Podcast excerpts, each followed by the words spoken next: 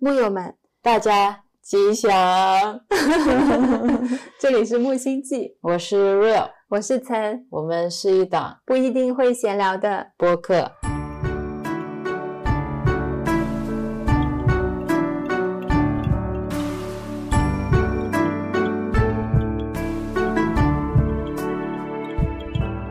今天呢是二零二二年五月二十三日，周二中午十二点零四分。这期播客非常的特别，大家有感受到 Real 在跟大家说吉祥时候的不一般的口吻了吗？嗯，罕见的一些情绪糅杂在了里面。是什么情绪啊？嗯，很复杂。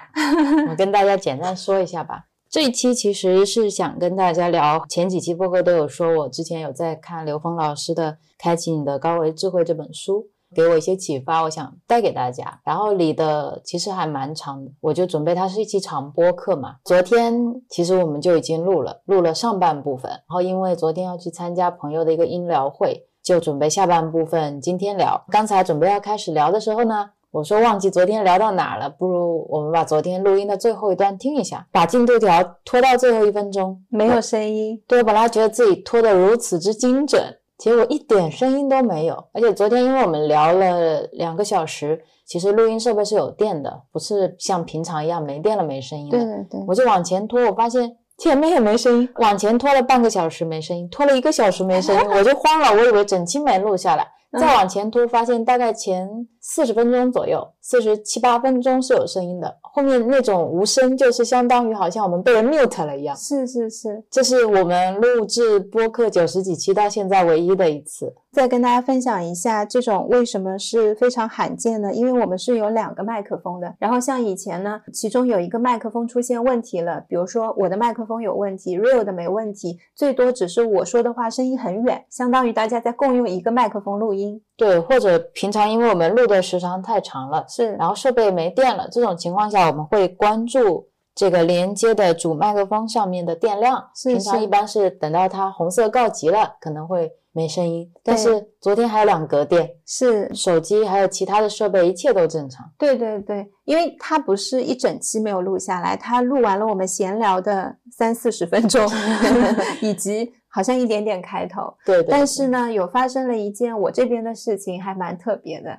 就昨天 Rio 在讲的时候，我让自己处于一个当下正念的状态，我整一个人的聚焦点都在 Rio 身上，发现。有像天使一样的存在，存在或者说是人形，就是反正是在我的身后，但是是他们只是来听，左边跟右边都在我后面有两个人，一个是男生的感觉，一个是女生的感觉。当时我就内心还挺有怀疑的，一直一边耳朵在听 Rio 讲什么，我一边在感受，在感觉说是真的吗？是真的有存在，还是说是我的想象？等到中间好像录了有一段时间了，我才跟 Rio 说：“我说我感觉有人来听我们录播客了。”还有一种有趣的东西，就是平时就有很多人在周边听我们录播客，但是我们不知道。昨天很特殊的感觉，是我很明确的感受到身后有两个像天使一样的人形在我身后面。听我们讲播客这样子，觉得很有趣，但内心是不相信的，就过去了这件事情。因为录完，我们就去参加朋友的音疗会了。刚刚呢，Rio 在拖这个进度条，发现一直没有声音的时候，我就问他大概在几分钟，我发现就是那个时刻。所以其实这件事情是在告诉我，他是通过这样的方式在告诉我说，我昨天的感受是真的。很多时候，其实我在日常生活当中常常会有这样。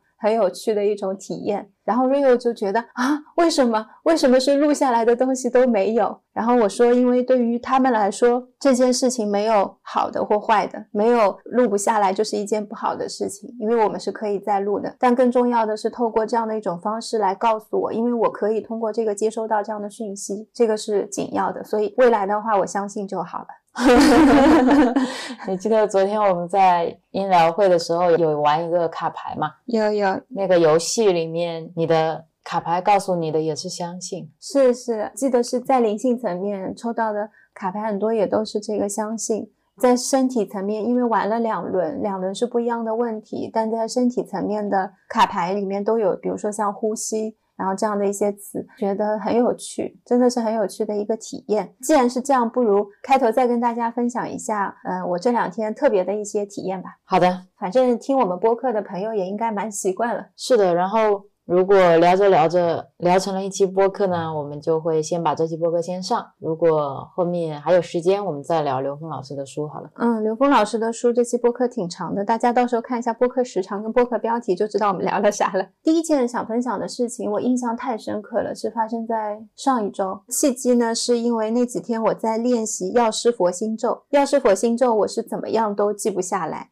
Rio 比我早三四天，他就可以每天在那边非常自如的一直持诵。但是呢，我就是那个哦，念了开头三个词就忘了后面是什么，反正就总是这样子学不会。就想说那怎么办？说明我没有智慧嘛。有两天是全天的都在持诵文殊菩萨心咒，持诵了两天之后，突然有一次在店里面下午冥想的时候若若给我放了药师佛心咒的音乐，是 Tina 唱的。我突然跟上了，不是用嘴巴唱出来，是在心里突然跟上了。之后呢，冥想结束了，我就会那个心咒了。所以我那一天晚上睡前的冥想也是很开心快乐的，一直在持诵这个药师佛心咒，念到什么程度呢？念到晚上做梦的时候也在念药师佛心咒，中间睡梦中有有一点点清醒的状态，发现。我在念咒，你的人醒了，但是你在意识层面意识到自己在持咒，觉得自己好有趣。然后因为太困了，又睡过去了。然后第二天早上睡醒的时候。我感觉自己特别的不同，嗯，眼睛一睁开的时候，我发现我怎么突然到了这具身体里。第二个感觉是我的右手完全不能够动，这种不能够动的感觉是我好像是一个娃娃，然后我本身的手是没有任何可以活动的功能的，它本来就是一个摆设。在这个时候呢。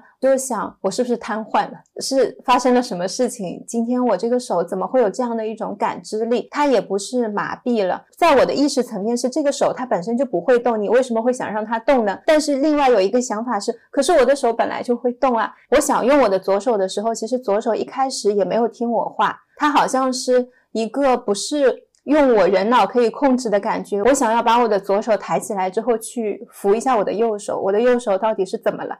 当我想要抬左手的时候，左手并不想理我，然后我就 又发动了一遍命令跟指令，我说我的左手想要去碰我的右手，因为我不知道我的右手发生了什么。接下来我就用我的左手抓住了右手，动了它一下，动了它一下之后，发现那个右手真的就像断臂的娃娃。我们小时候玩布娃娃，布娃娃那个手不是可以掰到左边，掰到右边，然后你可以把它甩上去，可以把它甩下来，就是这种感觉。我还甩了一下我的右手。我发现整一个右手根本没有任何的活动能力，虽然它是有支点的，你知道那个骨骼是连着的，我是一度以为它断了。我想，我不知道杨过是不是这种感觉。然后反正就是它跟我整个是脱离的。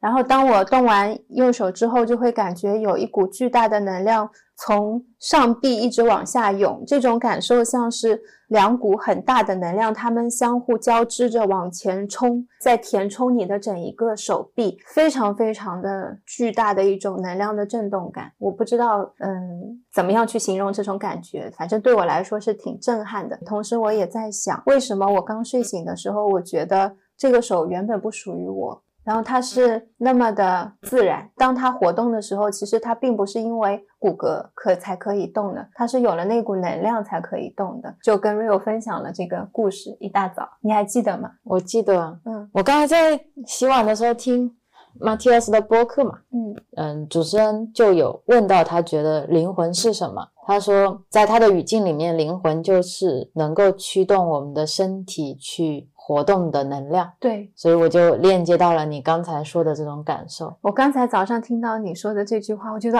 啊，鼓掌，太对了，是就是这种感觉，就像一个发电机一样，是真的就像一个发电机，所以。我们说，我感觉我并不是吃包子，我并不是吃饭啊，我才拥有了这种动力。这个吃饭或者说吃包子，只能说在身体器官层面给了他们活下去的能量的必要的一些基础，但并不是我真正能够动起来的那个原动力。嗯，我觉得你能动起来，原动力是。一种意识，这个意识让你开始有了倾向性。比如说，我想用左手去动我的右手，嗯，这其实是一个想的动作，是一个意图，这是意识，或者说我们产生了情绪，开始思考这今天要干嘛，我现在要去干嘛。这种意识是一股能量，然后它需要注入你的这具肉身，让这具肉身去传递和流动这些能量。还有一个想象就很像我们的大脑有一个中控室，我们晚上睡觉的时候不是会做梦嘛？反正记不记得这些梦，我都知道。晚上我会去跟其他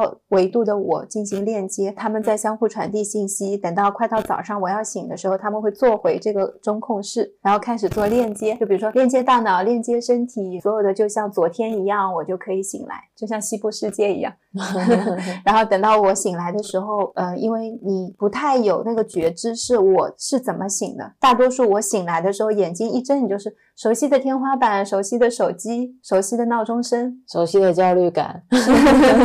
然后旁边睡着熟悉的人，房间还是熟悉的味道。你觉得一切都是那么的平常，那么的。自然，就像你看电影看到一半按了个暂停键，哎，对对对，过了一会儿回来了，什么事情都没有发生的感觉。但那天像是一个，嗯，好像他坐回了控制台，一切都还没有完全链接上，但是我提前醒了。我有过一次这样的感觉，跟你分享过，你跟大家分享一下，也是我很少有的一个体验。那段时间我都在思考人生的意义。嗯，在灵性刚刚开始修行的时候，也会觉得为什么。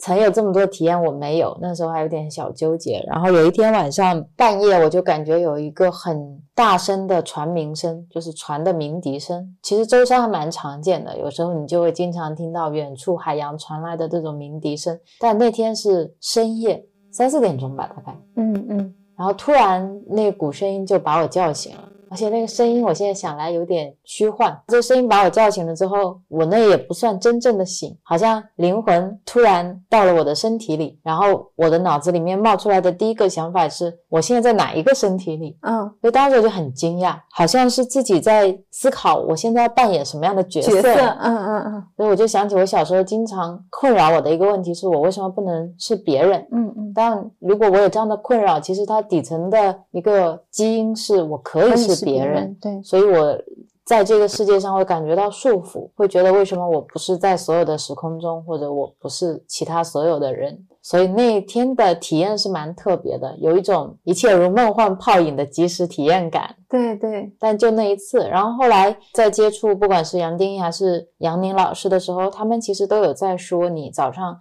刚刚醒来，你的意识刚刚开始的那一刻，其实是需要不断的去觉知它。知道你到底是在哪一刻醒来，是为什么会醒来？你醒来的时候，这个过程究竟发生了什么？你把中间能调成一个慢动作，看到你的意识或者你的灵魂是如何注入你的身体的这样的一个过程。就像曾刚刚说的，你可能坐进驾驶舱的那个过程，很多时候这个过程是无意识的发生的。以至于我们都不知道是那个暂停键是谁按的，或者它是怎么开始的。其实这是一个要去你不断的向内探索才能觉知到的一个很细节的过程吧。这个是第一件事情。然后第二件事情呢，昨天因为参加了朋友疗愈工作室的一个音疗会，昨天是文殊菩萨生日，所以朋友做了一个公益性的活动。呃，晚上的活动中间有一个过程，我们是会一起唱诵文殊菩萨心咒，然后同时做冥想。是我第一次在线下参加小型的集体型的一种唱诵活动。唱诵的开始其实对我来说没有任何的困难，因为我觉得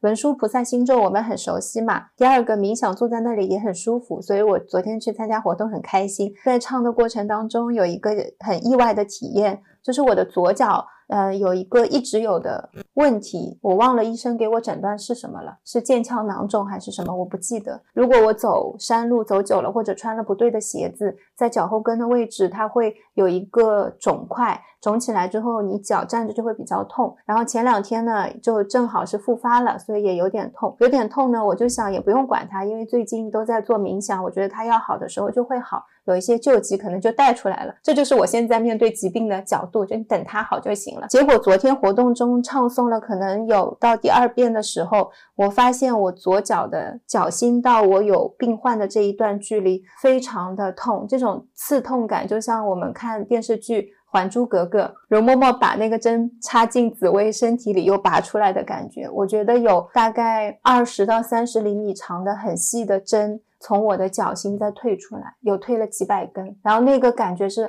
很痛的，但我觉得这种痛好像它不是发生在肉体层面，我知道这非常非常痛，已经超出了一种。我肉体可以承受的范围，但因为我当时在持诵，在在冥想，所以好像减轻了这个疼痛。等到几百根针全部退完之后，我觉得我的脚非常的轻松，直到今天的脚的这个问题已经解决了，它非常的舒服，那个肿也肯定是消了。虽然我当时没有去摸它，然后我是到后面进行到下一个环节之前，我去摸了一下。我说哇，肿真的没有了，也是跟 Rio 分享了这个，然后 Rio 听完了之后就很平常。Rio 说，哦，那为什么有针在里面的？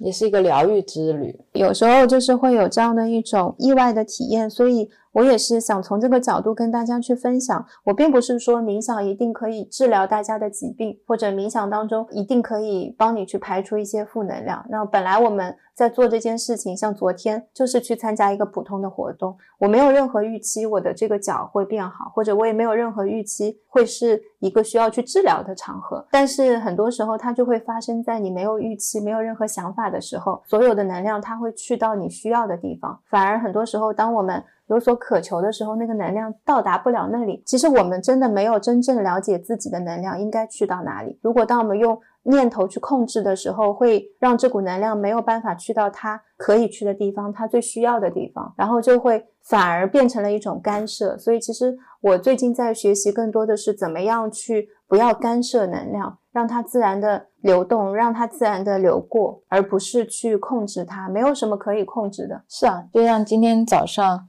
微信读书的会员有翻一翻，翻到了萨古鲁的内在工程。嗯，这本书里面，我随手翻开一页，他就有在讲。他说，其实呃，我们的物质身体也是被设计、被构造的，基本不需要我们的介入就可以。自己独立运转的，就像我们的心脏不需要我们来帮忙跳动，我们的肝脏也不需要我们来帮助它进行化学反应，甚至我们的呼吸也都是自动进行的。是啊，你的物质性存在所需要的一切，其实都在自行的发生。我们的身体基本上是一个非常完整的、自给自足的设备。嗯，如果大家对机器很着迷，那我们的身体就是这个世界上最好、最先进的机器，包含了我们所能想象的最高级的、最精密的电子。元件和最复杂的电路。他说：“打个比方，我们下午吃了一根香蕉，到了晚上，这根香蕉就已经变成了我们。按照达尔文的进化论，一只猴子要用几百万年才能变成人，但是你只用几个小时就把一根香蕉或者一片面包变成了一个人，它成为了你的一部分。”他说：“创造的源头就在我们的身体之内运作。”在看这段的时候，就会想起像我们看杨定一博士的书，像很多书在讲自愈力，在讲呼吸，在讲我们有其他种可能性的时候，其实都是在让你排除对身体的干扰。是，包括中医说的平衡也是一样的。嗯嗯，其实身体本身有自愈的能力，就像曾刚才说的，你的念头、你的认知，很多时候才是去障碍这股能量去流动，障碍这个身体去发挥它自己的自主机能运行。就像一件事情本来可以运行的很顺畅，但是你给它加进了焦虑、恐惧、愤怒、忧伤之后。它层层叠加了障碍，所以它没有办法自如的去到它应该去的地方，没有办法自然的把它应该要发生的能量转移发生掉，反而成了一些阻碍。对，其实能量就像河流。它本来是流动的，然后因为那是一股活水，我们呢有时候就会担心这个水是不是会没有。大家如果小时候玩过游戏的话，你会在那种小溪啊里面去用泥巴堆起来去阻碍一一些水，然后自己会想形成一个小池塘，因为我们想要留住这些东西，想要控制这个水它应该待在哪里。但其实它本身自己会有流过去，然后会有新的水过来，这就是能量。但当你把它淤堵住的时候，你以为这是对你好的方式，你。你以为这是你现在能想到最最佳的方案，但其实。它本身就是一个很好的方案，让它流动就是一个最佳的方案。因为你的整个视角只有这么一亩三分地，对。如果你能够看到全局，你会切换到无数的这样的小泥塘，你再看到原来所有的水都是被一片汪洋大海包含在一起的，对，都是一个整体。然后它其实没有所谓的来和去，是它就是在一个一个循环当中，是它怎么样都没有离开过你，它又怎么样都。会最终回到你这里，但当我们把它留住的时候，大家家里面都有过有在一些容器里面盛水的体验，它到最后会变成什么样？它会产生细菌，然后它会发霉，它会发臭。而且你其实是非常个人化的阻隔了这部分水的生命力，相当于是让这部分水没有办法更好的流通到其他人那边去。是是，所以就希望大家可以逐渐的再放开一些，有很多东西它可以流动的，让它流动，它会最终再回过来。然后另外的话呢，也想分享的是，昨天我们在唱诵的时候会有。其他一起过去的朋友，因为我们不认识，他们会不敢唱。然后我在那边唱的时候，就听到旁边两个朋友没有在唱诵，在想那。我就把我唱诵的这些能量一起能够给到大家，那我有多少爱，我愿意全部都拿出来，然后分享给这个世界、这个宇宙所有的人。我有多少就给多少。当时感觉自己是整一个心是完全打开的，所以在唱诵的时候没有任何的顾忌，没有任何的觉得哎我有没有唱的不好，而是在这个时候你很想给，所以你会极尽所有的把这个能量都。散发出来，但我们同时也是这个宇宙、这个房间、这个空间当中的一员。当你把这些东西都分享出来的时候，不要忘记你也还在，所以你也成为了那个给予者，你也成为了那个体验者，你也成为了那个收回来的人跟接纳者。所以一切的东西最终都会流向你。这个是前面几个小故事的分享。嗯，你还有没有什么最近发生的冥想当中的事情？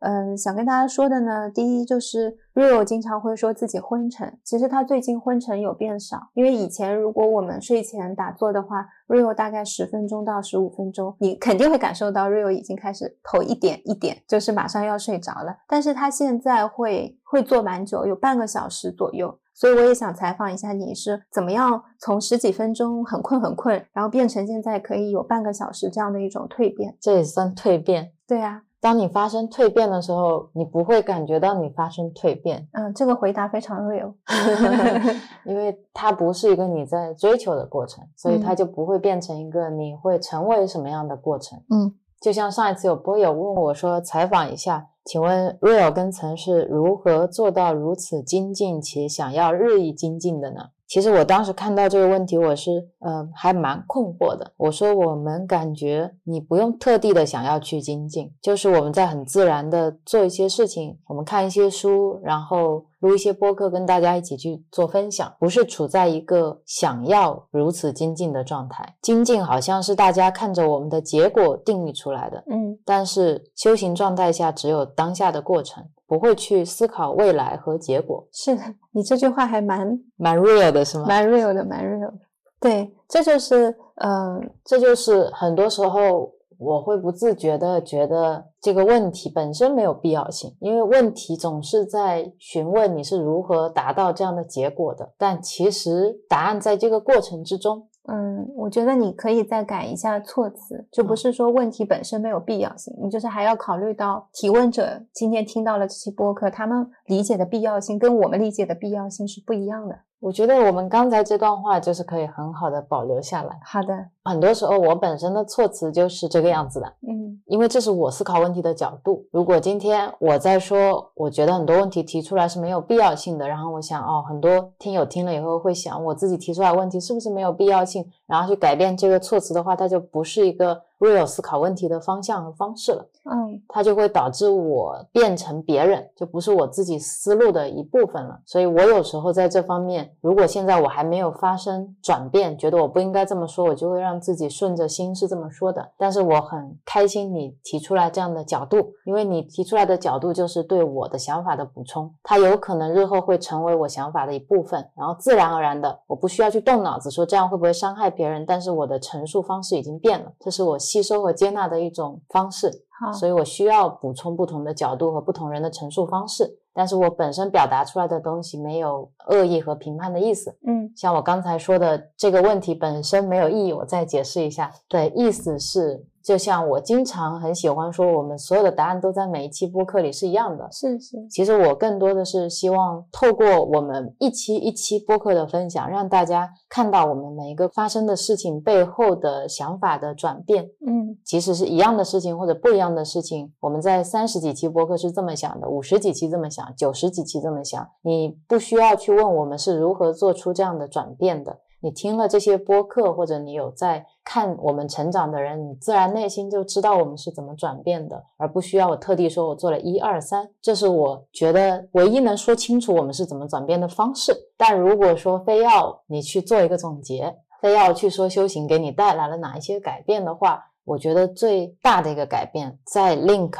回到我为什么比较不昏沉，就是因为我放下了想要，嗯，我放下了说我一定要看到视效，我放下了我说一定要做到半个小时，或者说我一定今天要念一百零八遍的文殊心咒。你放掉了这些东西，然后我才能去体验什么叫做静坐。嗯，你才能真正的说，呃，我今天盘腿坐在这边，我在当下，而不是我想要成为另外一个 real，我想要成为那个能够坐上两个小时的 real，我想要成为突破三维的 real，我想要成为一个能够去到忉利天的 real。嗯，当你在那个状态下，你就不是现在的 real。所以要做的事情就是你成为此刻的自己，然后你跟此刻的自己待在一起，然后他会带你去到其他的地方。但这个地方并不是说你要成为一个更高级的自己、进化版的自己，从三维突破到四维、五维、六维、七维的自己，因为这些维度是平等的。当你在那个临在的状态之后，你不会去计较说我要成为什么样子，我要变成什么样子。而你感受当下的时候，其实你感受到了所有的样子，但那个感受又是什么都没有。在我这个阶段，就是什么都没有。但是那个什么都没有的感受，就是一个很有安全感的感受。这可能也是为什么我在修行之后，不大会再去问以前那个问题：说人生有什么意义？我为什么不能是别人？就是这些问题越来越少的背后，就是我在这个世界，在这个三维空间里面。我越来越有安全感，嗯，这个安全感并不需要从一段关系中获得，也不需要从金钱中获得，不需要从成功的事业或者物质性的奖励去获得。它很多时候是在我很安心的活在当下去获得。然后这种当下的力量，嗯，当下的力量，然后它会反哺到我生活当中去，嗯，然后你。会感觉到你的生活细微的变化，它像空气改变你一样，而不是说我今天吃到了很好吃的汉堡那种改变。它的改变于无形当中，你甚至注意不到这个改变发生了，以至于当别人问你你怎么变了的时候，你第一反应是很疑惑：我变了吗？是是是，是这种感觉。别人可能两个月不见你，看到你说哇你瘦好多啊，然后你就是啊，但你觉得自己好像一直都是正常在生活，没有特地去做什么事情。我觉得很多时候是这样的状态。所以大家的问题就会变得很难回答。但是如果当你要试图去整理，或者说你要去更好的让大家理解你，也是一个很好的让我自己如何让这股能量更好流动的一个方式，一种练习，一种练习，对，就是一种整合和和输出。嗯，你刚才在说活在当下这个。我想起，呃，前段时间见了一个朋友，他就有问我，就是跟 Real 现在的感情是很好了，那你们怎么样之类的一个问题。然后我当时回答他，我说我们现在是好的。在回答问题的同时，我发现我的变化是我在说我们很好的时候，他没有一种肯定。我不知道大家有没有这种感受，就是我以前在说很好的时候，是一种需要内心升级的肯定。现在我感觉我在表达的是一个事实，就是我们很好。同时，我告诉朋友说，我也很能够接受我们不在一起。这是我现在最大的转变。这个转变来自于我每一天都会问自己：我是不是嗯活在当下？我是不是极尽全力的在这份感情当中投入了？每一天是不是都过得毫无遗憾？其实现在每一天都是这样的状态。如果今天现在 Real 告诉我，他说啊，我遇到了更合适的人。我不能跟你在一起了，然后我们也会变回以前的好朋友。我会祝福他，因为我知道他一定做出了当下他最合适的选择。其实是不是我并不是最重要的，最重要要的是在接下来的人生当中，Real 有另一种去体验跟陪伴他的方式。出现那一个人是有他的原因的，而我有可能是一个人，也有可能有另一个人在。等着我，然后会有进行一段全新的体验，但这并不代表我跟 Real 之间会由爱变成恨。他离开我，并不是他要抛弃我，而是一种体验的选择。是我们已经完成了现在这一个阶段的体验，要开始下一个阶段了，就像上学是一样的。所以我以前在感情当中把这些东西转化成的是一种合理化，我那个合理化叫同频，就是我会觉得。呃，你可能在不同的阶段，你会有不同的频率，会有不同的人陪你。但是呢，因为我太看重感情了，我太害怕失去了，所以我会想尽一切办法想要留住。然后每次如果今天去寺庙许愿的话，我都会希望。嗯，我的感情是能够顺利的，我能跟这个人在一起长长久久的。但实际上，我们确实真的在一起有很久了。那我没有反过头来问自己，为什么都已经在一起这么多年了，我还要去说我们要在一起长长久久？因为在我过去的情感当中，那一段感情时间是非常非常长的。在现在回头看来的时候，我知道，就是其实我内心在许的这个愿望，它就是在告诉我，我有一部分的缺失。这个以前也叫安全感。所以现在对我来说，最大的转变是，我的安全感不来自于 real，不来自于世界上的任何一个东西，或者说来自于房子，来自于金钱。我的安全感来自于我内心自己升起的一种力量。这种力量就是我能够接纳 real 不是我的情侣，我能够接纳 real。去跟别人在一起都没有问题，但是我会知道，我跟他之间是底色都是爱，这个是永恒不变的。嗯，我们都是彼此生命的一部分。对，这是在情感当中，呃，我很大的一种转化跟变化，然后我才能看到以前的我有多么的依赖感情。其实我依赖感情对于对方来说也很不公平，因为他一定感受到了我的这份依赖，但是我没有表达出来说。我把所有的愿望都投射到了你身上，但也一样的，其实对方也会把他的这份期待放到我身上。所以最容易出现的一种状态就是，我们各自用自己最喜欢的方式在对待别人，然后但是你们两个人表达爱的方式是不同的，因为你想获得的是这样的爱，所以你用这样的方式去对待别人了，别人也用他喜欢的方式对待你。但其实这些不一定都是你们彼此所需要的，就会有一个错评。在相处的过程当中，我们还是带着自己的欲望，这不是一份完。完全的无条件的爱，那也会让我们没有办法让爱流动，没有办法让爱通过，所以我们一直在抓取，想要得到。但却一直没有得到，是因为别人给了我们没有敞开。嗯，我觉得感情跟修行一样吧，它都是你需要去放下的一个过程。对，当你去放下，你想要这段感情长长久久，你想要对方像你爱他一样的爱你，或者你想要他更上进，变成你想要的样子，或者你希望他每天无时无刻的陪伴你。如果你把这些想要都拿掉，就像我们拿掉了我想要突破三维。我想要获得神通，我想要有更多的嗯能力或者金钱之类的东西，都把这一层支箭的障碍拿掉的话，其实你你当下的每一份感情都是很好的感情。对。你会把这些能量和注意力回收到你自己身上，你去提升你自己的内在的时候，你的外境就变化了。对，然后你的修行也好，你的感情也好，它自然而然会跟着你发生变化。是的，所以很多结果你想要的，它是一个你过程的副产品。它是过程的一种显现，它并不是你追求来的，它并不是因为所以，是是，它只是一种如此而已。对对对，就这样而已。对对对对，很多时候我们会去抓那个副产品，对，会容易让自己陷入一个迷茫，会陷入一种失焦的状态。就像我们拍照，你其实那个照片很容易拍糊是一样的，但也因为你太想要了，这个东西会变得无比的巨大，然后它就会变成痛苦。因为你太想要，祭天菩萨那句话，我们再来复习一下：一切的痛苦来自于希望自己快乐，一切的喜悦都来自于希望别人快乐。是，所以你只要现在是感受到痛苦的，这就是一个很好的提示。这个提示在于，你是把所有的聚焦点聚回到你了，所以怎么样去解决？就是你打开自己去服务别人，然后这就会让你获得更多的快乐。这就是让我们能够，不管是在情感也好、修行也好、冥想也好、工作也好、亲情、亲子关系也好、父母关系也好，各种关系当中。我觉得你说有什么秘诀？最终的秘诀就是这样：你要看到别人，然后看到别人，你真的去理解，真的去体验什么是慈悲，什么是无条件的爱，什么是真的对别人好，什么是真的对自己好，什么是爱自己。你会能够从这个状态当中慢慢的走出来，但走出来的前提你要抬头，你不抬头，你看不到别人，你只会陷在那个泥潭里面。嗯，我不知道今天的方向还会聊到一点点跟感情相关，我们还蛮少聊感情。的没有，每一期都在聊感情啊啊，好吧，我们的存在就是一种感情的显化，也是好的。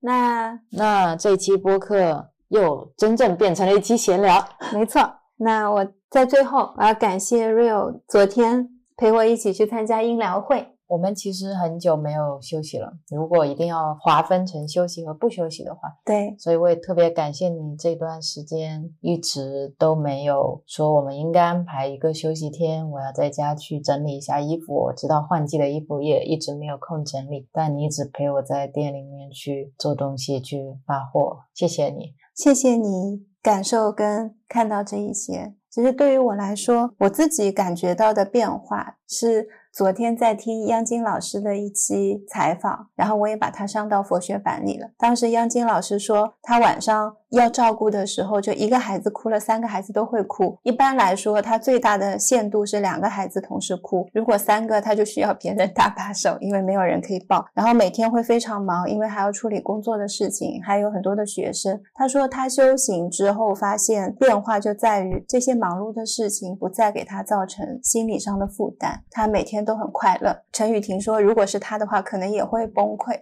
就你每天除了要做妈妈的事情，还有工作的事情。他那段时间还在写书嘛，是很忙碌的。然后我昨天是听完他的分享，我才反过来意识到，哦，我们好像很久没有休息了，但是我每天是这么的快乐。”呃，我感受到这个区别一个很大的点是，有一天晚上，你说我们去外面吃晚饭，吃完晚饭回来之后，那时候已经七点多了，嗯，然后你开始做手工皂了，是的，是的，这是以前从来没有发生过的事情。呃，晚上我们一直到十点多才回来，然后你说你并不是觉得时间必须要多赶，是是，我要在今天晚上把它做完，所以它才有更多的时间去酿造，没有给我这种感觉，而是给我一种感觉是。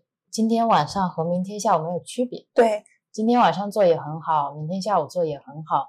晚上想做就做了，是这样一种我能感受到的轻松感，而不是一种被计划裹挟的一个任务表。嗯，对，这是我现在的变化。然后在以前，如果今天要做皂，我预计我三点会做皂。那么我三点如果还没有开始做皂，我心里就会有一点烦躁。本来那一天我们做皂的计划确实我是排在下午的，所以我提前把油脂啊这些都是有拿出来做准备。但是发现呢，我们下午的工作量会超出预估的时间。那我想说，那这个皂今天还想不想做？我发现我今天还挺想做的，所以我就出了第二个方案。我说，那要不我们吃完饭再回来做？做皂的时候呢，也很有意思，就是我特地调了一个过敏皮肤方便用的配方，其实算是一款全新做的皂。做皂的时候，那个皂的状态又发生了一些意外，比如说我。搅拌的那个棒用了比较大的容器，整一个埋到了油脂里面，整一个下去之后，把手就很难清洁，油乎乎的。嗯，以前的我可能就会有一点崩溃，觉得哎呀，怎么一开始做就有点不是很顺，然后自己换了大的工具，又没有准备好相应的搅拌的工具，就会感觉有点手忙脚乱。就在那个时候呢，我现在会有一些新的方法，比如说我就开始念心咒，然后心里面有想到什么心咒就念什么心咒，像就会念文殊菩萨的心咒，因为要带来。智慧嘛，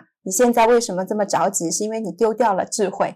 对，然后我就会开始念文殊菩萨的心咒，然后念了一会儿之后，你的心就平静了。哎，发现距离你大概一只手都不用走路的距离，就会有一把适合的工具，你就可以拿回来用。然后一直会持药师佛的心咒来做这个造，因为是希望给大家带去修复的作用，然后希望能够有更多的力量。发现整一个过程很平静，也不需要你特别去听什么样的播客。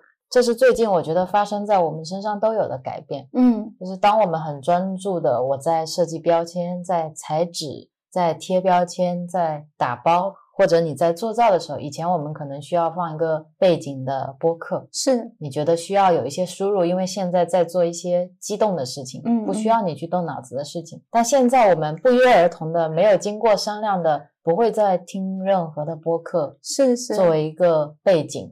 我们好像可以非常自然、非常专注的在做手头上这些，呃，以前的我觉得这是重复性的劳动，是。但现在我发现，等我非常全神贯注的在做这些事情的时候，这些事情本身就是意义。对，因为原来会觉得做这些事情除了重复之外，它是没有任何生命力的，它是没有任何智力的投入的。也就是不用动脑子。对，以前衡量这些东西是它需不需要我的理性、对逻辑脑去思考，给它赋予意义。但现在呢，放下了脑子，你用心去衡量这些价值的时候，会看到很多其他维度的衡量方式。比如说，我现在知道了，原来水是自由度最高的，是它可以容纳跟吸收很多的信息。那当它成为这样一种介质的时候，你在跟水进行交互，你在跟油进行交互的时候，你给它持诵一些药师佛心咒，祝福往里面去注入的那些瞬间和你专注度的投入，那就是一种能量的投射。对，包括我在打包的时候，我在裁切这些纸的时候，其实它们每一样东西都是可以承载和蕴含讯息的，就像我们人的 DNA 这些都是一样的。所以当我用这个角度去理解的时候，那每一次我的分神其实就是一种能量的外泄。对，呃，我们也说每一个当下都是一个非常重要的入口。当我们一边在裁切纸，又一边在听播客的时候。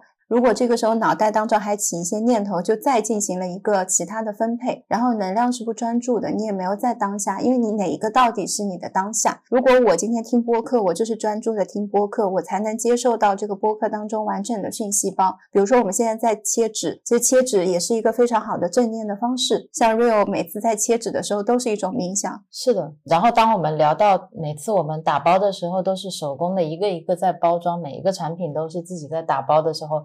呃，为什么以前我觉得这是一种浪费时间，不够有效率？到后面我发现这是一种很有爱、很有生命力的一种交互。到每一次大家收到了我们的包裹之后，会给我反馈回来的，说他们感受到了这种能量。他们不是感受到说这个东西你包的有多精致，是是，而是说我感受到了你们携带的这种信息，这种爱的频率。呃，就像我们之前聊到过的，大家的解码能力好像特别强。对，我们。超越这个空间维度，物质层面所蕴含的信息，好像也跟着这个物质一起传递到了大家那边。所以我觉得这也是大家给到我的一个很好的鼓励。还有一个很有趣的现象，我发现我们的快递到了朋友家里面，如果家里有动物，动物都会很好奇。对对对，每次看到大家在群里面发的照片或者视频，都是猫猫会过来。是，还有像以前凯文家的虚肉也是这样子。然后在我们店里的时候都会很好奇，所以这也是让我觉得非常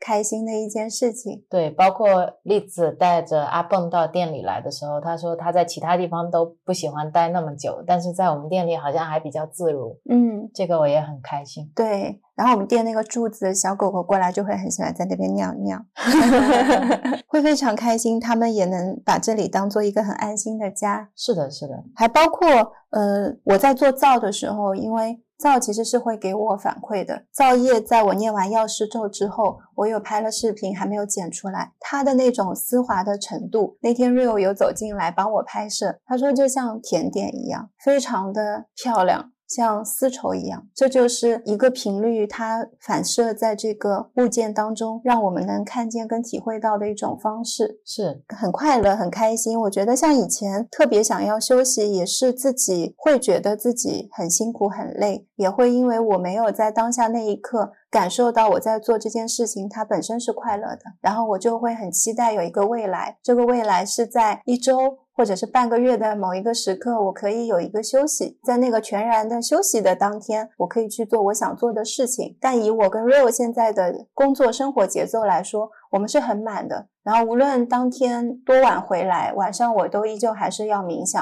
，Rio 还是会看书。但我们不因为这个时间变长了而产生一些抱怨，不会觉得这些是一件特别辛苦的事情。我们两个都会觉得能够去做这件事情是很幸福的，也很感恩，然后也很感谢大家给我们这样的机会。嗯，去平等的看待去做的每一件事情，是不管今天是在看书打坐，还是今天在做造包货，都是一模一样的事情。对，不会去区分哪一个事情是更休闲的、更娱乐的、更适合我的身心是去休息的，也不会去区分哪一些是更忙碌的、更辛苦的、更占用我的时间的。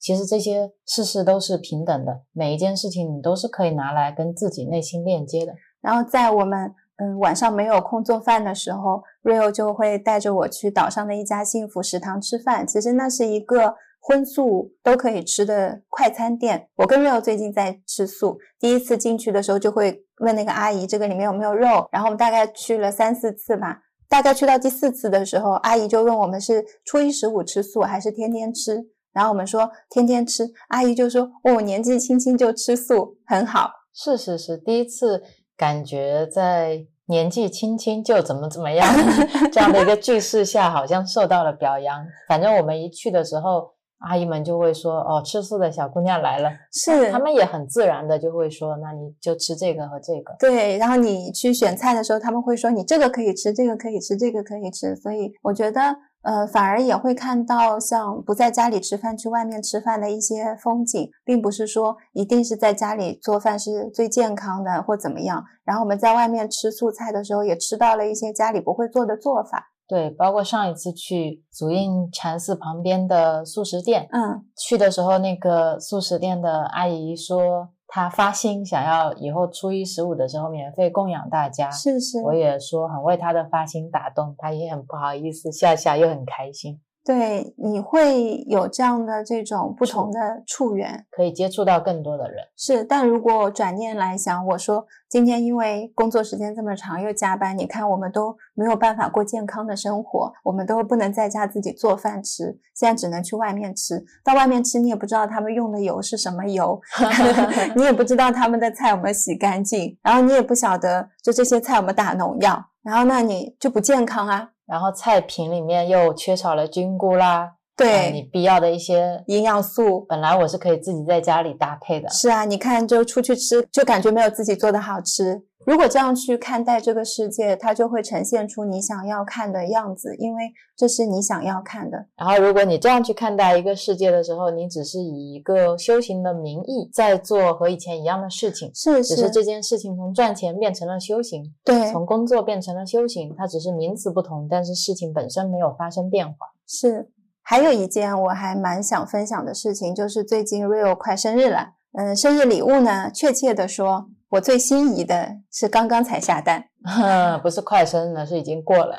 对，然后很感动我的是，我问瑞欧，我说你生日那天要不要休息？然后因为大家买了很多手工皂，正好是五月二十号左右熟成嘛，瑞欧就一直很惦记，很想早点发货。我就想，那我们可以看一下皂的状态，如果 OK 的话，提前一天我们都包完，二十一号休息，我们过一个愉快的生日。然后瑞欧说，就是因为生日他才要。奉献给大家，他要拿出来布施。对我觉得，对生日这件事情有了不同的理解的。一开始是受到了星云大师的启发，嗯，他当时说，你生日那天，其实你是更应该去供养，或者说回向，或者说感恩你的父母，嗯。这个生日其实是一个很重要的日子，是因为你有了父母，所以你在那一天得以来到这个世间去体验这些生活。所以你要做的那一天最重要的事情是回向和感恩你的父母。我就突然发现，哦，对对对，是这样的。嗯，这个生日它并不是为了我，嗯，他生日是为了感恩我能够得到的这些体验，包括我的父母，包括我身边所有的人，包括大家。所以我觉得生日那天最重要的事情是去感恩，然后反而是应该更多把自己奉献出来。但我特别特别感动的是，生日那天早上曾给我做了一碗长寿面，嗯，里面特别重要的一个点是，因为这是全素的，是真正全素，不包含蛋，对，不包含奶，不包含五星的一个全素。因为我们现在正在从荤转素的这样的一个过程当中，我们不吃肉，但是会有一些蛋和奶，嗯。偶尔也会吃一些五星，没有特别严格的说非要怎么样不可。然后我生日那天呢，他就特地做了一碗完全素的东西，跟我说这个意义在于今天是我的生日，我在庆祝一个生日的时候不应该用另一个动物的生命来庆祝。嗯，我也特别感动，是之前也在看，呃，忘了是哪一个禅师，可能是星云大师在聊到这些的时候，他说当我们去。庆祝一个婚礼，但是我们上面却在婚礼的桌上放满了其他的生物的生命，用其他生物的生命来庆祝你的某一天。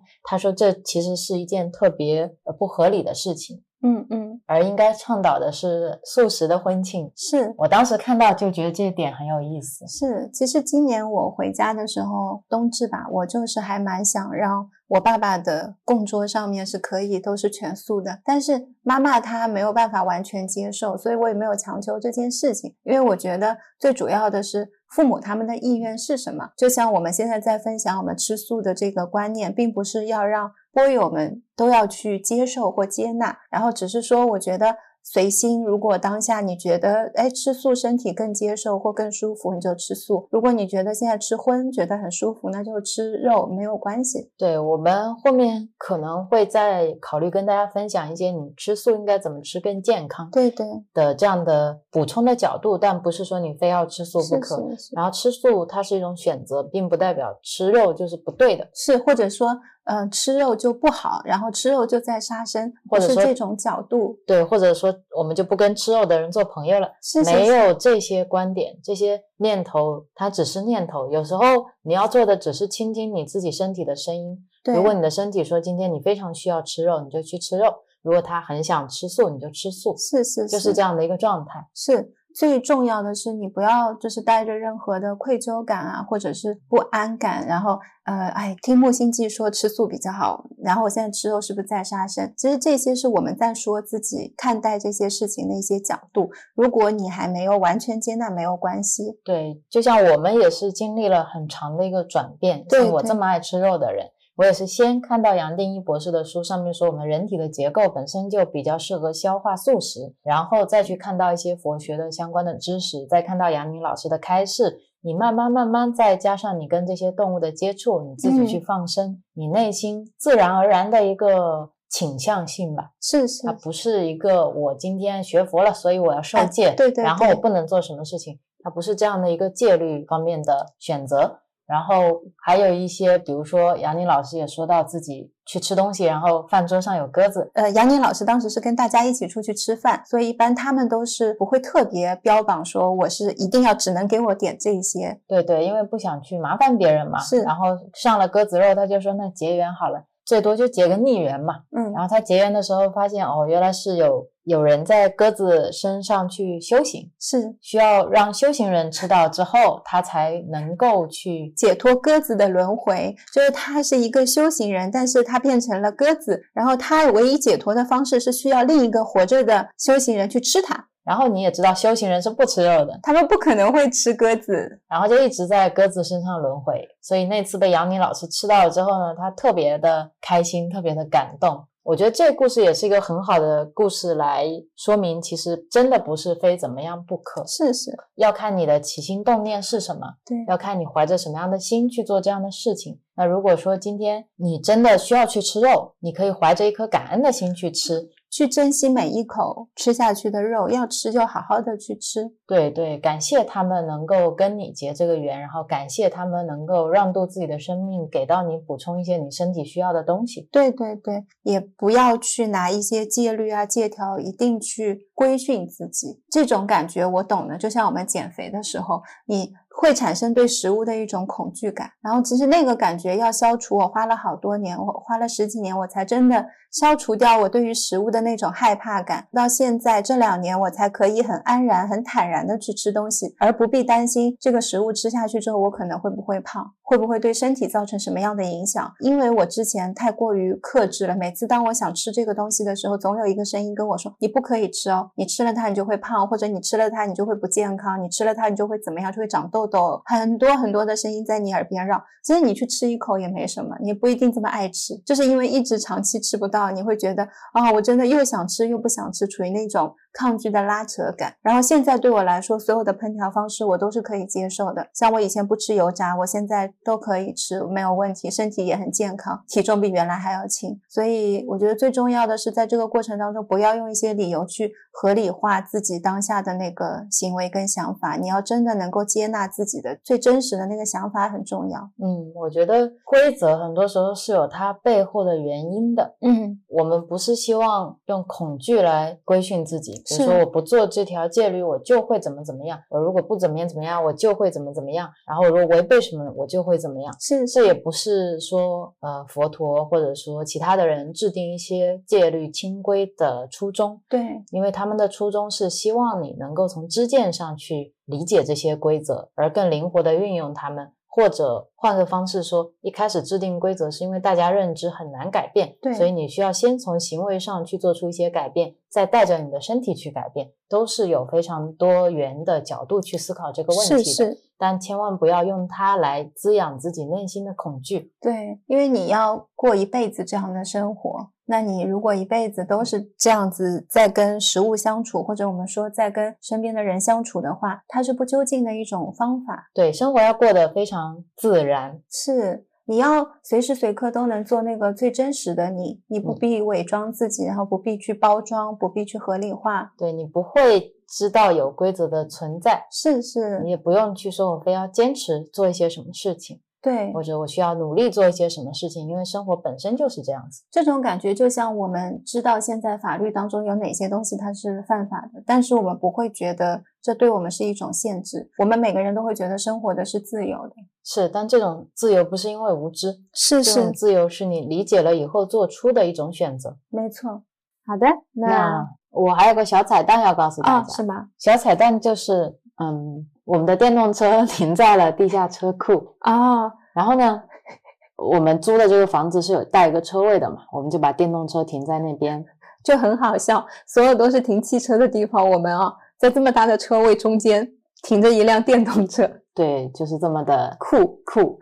然后有几次呢，我去开车的时候，我就会发现电动车的车座上有很多的沙子，我就想是不是昨天可能弄脏了之类的，我就没有多想，然后我就把它拍掉，拍掉之后就走。这事情大概有发生好几次吧。然后事情啊有一个变化，就是原来都是 Real 骑车，他带我。但我记得那天好像是下雨，我说我带 Real，因为那天我穿的是一件防雨的防风衫，Real 穿的那件衣服不防水，所以我觉得我能帮他挡雨嘛。我就说好，我我来带你吧。当我去推电动车的时候，我发现后座都是沙子，我不知道为什么。我一摸，我就说我们的电动车有猫，会把它当成床。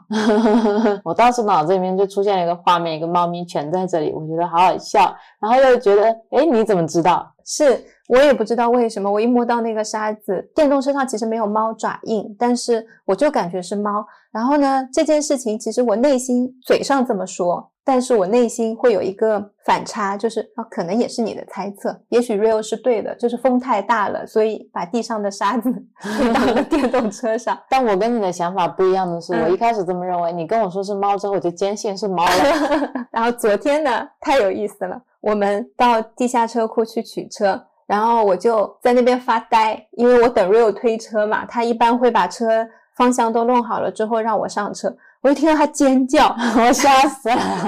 然后我本来是在发呆的，我也马上跟着尖叫，因为我不知道发生了什么，但是我要尖叫。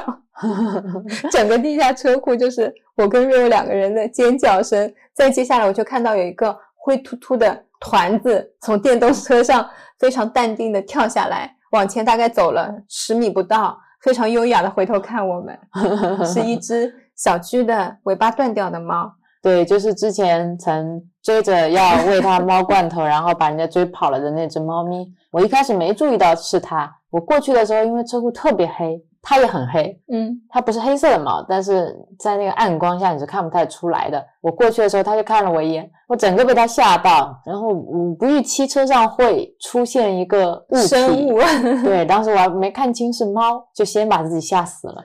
然后我不知道我要干嘛，反正我觉得我配角的角色就是要尖叫。然后 后来后来定下神来，我跟 Rio 两个人就马上开始跟猫咪道歉，因为它也没有走远。它就在一辆车那边很优雅的看着我们，感觉就是怎么了？没见过猫吗？对呀。然后我们就一直跟他说对不起，然后我跟他说 I love you 啊，我其实是很爱你的，我刚才只是吓到了。对对对，我们就蹲下来，就跟他一样搞，在那边跟他说是因为我自己太害怕了，所以尖叫，不好意思吓到他。是，然后呢，正好我们后备箱有猫粮嘛。我就想起上一次追着它跑，要喂它吃东西。我想今天也是一个很好的机会，我就让 Rio 说能不能倒在一个一次性的碗里面，然后我尝试去试试看它会不会吃。后来呢，倒了一点放在那里，发现它过了一会儿就过去吃了。我就很感恩它一早就给我一个能够为它服务的机会。对，可以有机会不吃，然后。嗯，以一个这么特别的、对神奇又特别的方式跟他结缘。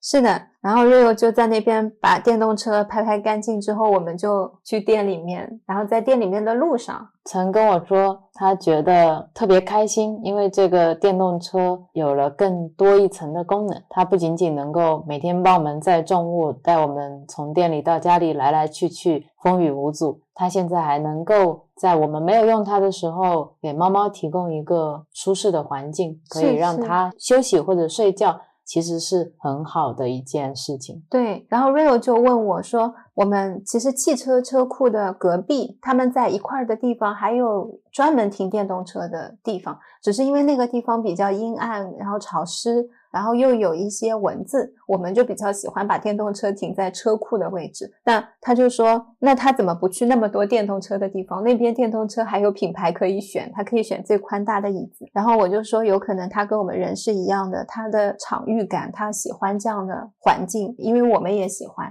然后我就在想，当他躺在汽车上的时候，他是不舒服的，因为汽车上冰冰凉凉的，还没有到夏天。舟山太冷了，最近 有时候如果骑车就还想穿羽绒服。但是我们的电动车，因为它外面是一个皮的罩子，然后它直接又可以躺在上面，会比较温暖。我会很开心，我们能够有机会有这样的环境给到他，让他在车库也会比较舒服。然后我就还感谢 Rio 买了这辆电动车，我觉得电动车停在那个位置太好了。然后我也想到，我以前对这样的事情感觉也是不一样的，因为以前我在家的时候，也有猫猫会来躺在妈妈的电动车上，跟妈妈一起就会责怪那个猫猫，就会觉得怎么会有这么多的野猫，为什么一定要趴在我们的电动车上面？甚至就是猫会把那个坐垫都挠破。我昨天还感谢这只猫，我说你看它只是躺，它都没有挠破我们的坐垫，因为我妈妈的坐垫就被猫抓过，所以当时妈妈非常非常的生气，然后还要说有没有什么东西可以喷在上面，让猫再也不要来的，让我去上网查一下。其实我们在面对这些事情的时候，你是带着很多的恨的，你带着很多恨跟阻抗感的时候，你只能看到恨，你没有办法看到更多爱的部分的东西。然后像昨天我意识到自己的转变是。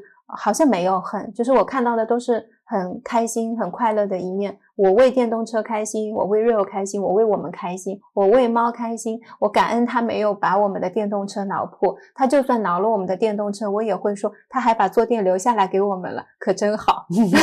他把我们坐垫拆掉了，我可能会说哦，太好了，他给了我们一个机会去换一个新的坐垫。所以其实很多事情本身并不重要，重要的是你怎么样去转变你的角度，再次去回到原来的问题当中。还是去看待这个问题，你的心情、你的感受、你的世界都是有变化的。嗯，很谢谢你这个转念的分享，然后特别谢谢这只无尾猫。嗯，今天早上它还来我们窗户底下晒太阳，跟它打了个招呼。是，它还是这么优雅的回头看了我们一下。然后我很感谢，很感谢我们的好朋友柳溪，昨天做了一个公益的活动。然后邀请我们一起体验了一次集体音疗，是一个非常治愈的过程。然后也非常感谢你最近做了很多很好吃的素食美食，是会想后面我们也想跟大家更多的去分享，因为我们也觉得其实素食有很多不同的形态，不是白菜豆腐，吃素没有这么无聊，当然也没有这么麻烦，所以我们也想在这部分给大家更多的一些选择，让大家看到不一样的素食吧。然后另外的话呢，很感谢 Real 有送礼物给我，Real 在自己生日的时候买了礼物给我，我好开心哦。然后也很谢谢你在我生日过了以后还给我买礼物，即使这个礼物还在路上。嗯。对，因为一直没有选到合适的礼物。你看，大家也知道，一切如梦幻泡影，经常是 Rio 说的。那当要变成一个礼物的时候，没有特别合适的，就一直没有办法选好。那我就想，不如就放下吧。那你果然放下，就是成就一切事物的原动力。等我放下的时候，马上礼物就来了。嗯，这就是这一期的标题：放下就是成就一切事物的原动力。没错，而且它来的如此之快。我在早上第一念，我说好，生日都已经过了，没有什么可以选的了。那之前我送了 Rio 一个全空的相册，跟大概两两百张相纸打印的空白的。我跟 Rio 说，哎，这次的生日礼物你就 DIY 一下，跟你一起选我们喜欢的照片，把它做成一本相册。然后 Rio 就是说，他要把这个拿出来放在店里。就是我们可能会记录跟这家店跟我们有关的所有的有照片的故事，然后我觉得，哎，这个想法也很好哦，那就这样过去了。过去了呢，但心里一直觉得好像可能有一个礼物在等待我，但我不知道是什么。所以我每天打开淘宝都会想去寻找，找不到。然后那天早上我就说算了，如果哪一天有适合的礼物看到了，就买给 Real，然后告诉他这是你好几个月以前的生日礼物。然后我就管自己去洗脸刷牙。在这个时候，淘宝就推送给我一个东西，我就觉得哇，这个也太合适了，这就是我想找的那个东西。感觉就是你在心灵层面觉得哇，就是它。然后我很快就下单了，嗯，然后也。很感谢呃小鱼，嗯，他给我送了很有纪念意义的生日礼物，谢谢他，谢谢你每天都会上新佛学版的音频，然后每天还要做东西。还要包装，还要剪视频。谢谢你在自己完全忙碌的状态下面，还能够看到我在做的一切。所以，就像你看到我，我看到你一样，我们彼此都是被关照着的。我很谢谢我们，然后也很谢谢在听播客的大家，是真的给了我们很多爱和鼓励。如果大家有看之前我们 B 站的视频，就知道我们给灶间的几款灶拍了一个告别的视频。然后这几天这些被预定的皂已经顺利的到大家身边了，就是经常会收到包裹的大家发过来的讯息，每次都是一个爱的回流。是是，很感恩大家，然后很感恩我们有机会做这些事情，然后也很感谢昨天来听我聊播客的。天使们，天使存在啊，嗯，然后很谢谢他，让昨天的那一期播客没有办法录下来，让我们有机会在今天再表达一些新的想法出来。是是，好的，那这期播客就聊到这里，祝大家天天平常，谢谢。晚风吹动着竹林，月光拉长了身影，萤火虫一闪闪。像飞舞的前。